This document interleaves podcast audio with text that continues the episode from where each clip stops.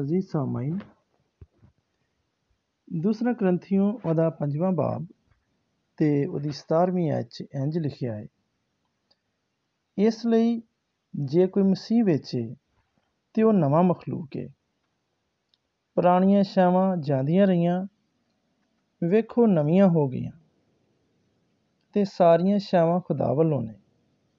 ਜਿਸ ਮਸੀਹ ਦੀ ਰਾਹੀਂ ਆਪਣੇ ਨਾਲ ਸਾਡਾ ਮੇਲ ਕਰ ਲਿਆ ਤੇ ਮੇਲ ਦੀ ਖਿਦਮਤ ਸਾਡੇ ਸਪੁਰਦ ਕੀਤੀ ਹੈ ਅਜ਼ੀਜ਼ ਸਾਮਾਈਨ ਜੋ ਕੁਝ ਅਸੀਂ ਹੁਣ ਤੱਕ ਹਾਸਲ ਨਹੀਂ ਕੀਤਾ, ਹਰ ਨਵਾਂ ਦਿਨ ਤੇ ਹਰ ਨਵਾਂ ਸਾਲ ਉਹਨੂੰ ਹਾਸਲ ਕਰਨ ਦਾ ਇੱਕ ਹੋਰ ਮੌਕਾ ਹੁੰਦਾ ਹੈ।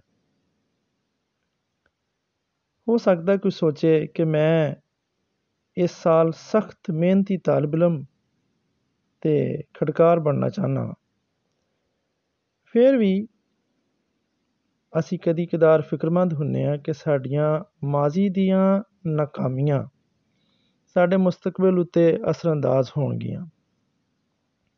ਤੇ ਦੂਜਾ ਗ੍ਰੰਥੀਓ ਪੰਜਵਾਂ ਬਾਬ ਸਾਨੂੰ ਦੱਸਦਾ ਏ ਕਿ ਜੇ ਅਸੀਂ ਮਸੀਹ ਦੇ ਵਿੱਚ ਆ ਤੇ ਖੁਦਾ ਸਾਡੀਆਂ ਨਾਕਾਮੀਆਂ ਤੇ ਗੁਨਾਹਾਂ ਨੂੰ ਸਾਡੇ ਜ਼ਿੰਮੇ ਨਹੀਂ ਲਾਉਂਦਾ, ਇਹ ਖੌਫ ਮੁਸਤਕਬਲ ਵਿੱਚ ਸਾਡੀਆਂ ਕਾਮਯਾਬੀਆਂ ਉੱਤੇ ਅਸਰਅੰਦਾਜ਼ ਹੁੰਦਾ ਹੈ।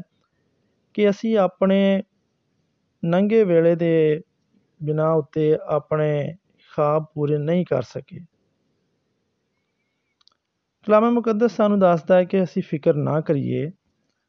ਅਸੀਂ ਇੱਕ ਨਵੇਂ ਮਖਲੂਕ ਆ ਖੁਦਾ ਦੇ ਕਲਾਮ ਉੱਤੇ ਭਰੋਸਾ ਕਰਦਿਆਂ ਹੋਇਆਂ ਅਸੀਂ ਮੁਸਲਸਲ ਮਤਾਲਿਆ ਕਰਕੇ ਤੇ ਆਪਣੇ ਉਸਤਾਦਾਂ ਦੀ ਹਦਾਇਤ ਉੱਤੇ ਗੌਰ ਦੇ ਨਾਲ ਧਿਆਨ ਕਰਦੇ ਹੋਇਆਂ ਕੋਸ਼ਿਸ਼ ਕਰੀਏ ਕਿ ਇਸ ਪੜ੍ਹਾਈ ਦੇ ਵਿੱਚ ਤੇ ਸਿੱਖਣ ਦੇ ਵਿੱਚ ਪਿੱਛੇ ਨਾ ਰਹਿ ਜਾਈਏ।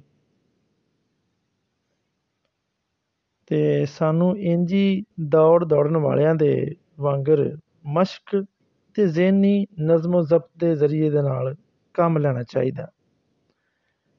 ਫਿਰ ਵੀ ਖੁਦਾ ਉੱਤੇ ਤਵੱਜੋ ਮਰਕੂਜ਼ ਕੀਤਿਆਂ ਬਗੈਰ ਅਸੀਂ ਆਪਣੇ ਨਸਬੁਲ ਐਨ ਦਾ ਅਦਰਾਕ ਨਹੀਂ ਕਰ ਸਕਦੇ।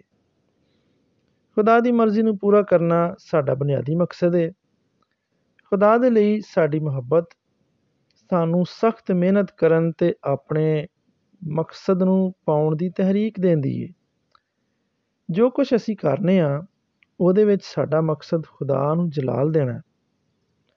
ਉਹ ਭਾਵੇਂ ਨਵਾਂ ਦਿਨ ਹੋਵੇ, ਨਵਾਂ ਹਫਤਾ ਹੋਵੇ, ਨਵਾਂ ਮਹੀਨਾ ਹੋਵੇ ਜਾਂ ਨਵੇਂ ਸਾਲ ਦਾ ਮੌਕਾ ਹੋਵੇ। ਤੇ ਇਸ ਮੌਕੇ ਤੇ ਹਾਲਾਤ ਕਿਹੋ ਜਿਹੇ ਕਿਉਂ ਨਾ ਹੋਣ? ਸਾਨੂੰ ਮੁਸਤਕਬਲ ਵੱਲ ਵਧਦਿਆਂ ਹੋਇਆਂ ਖੁਦਾ ਉੱਤੇ ਭਰੋਸਾ ਰੱਖਣਾ ਹੈ।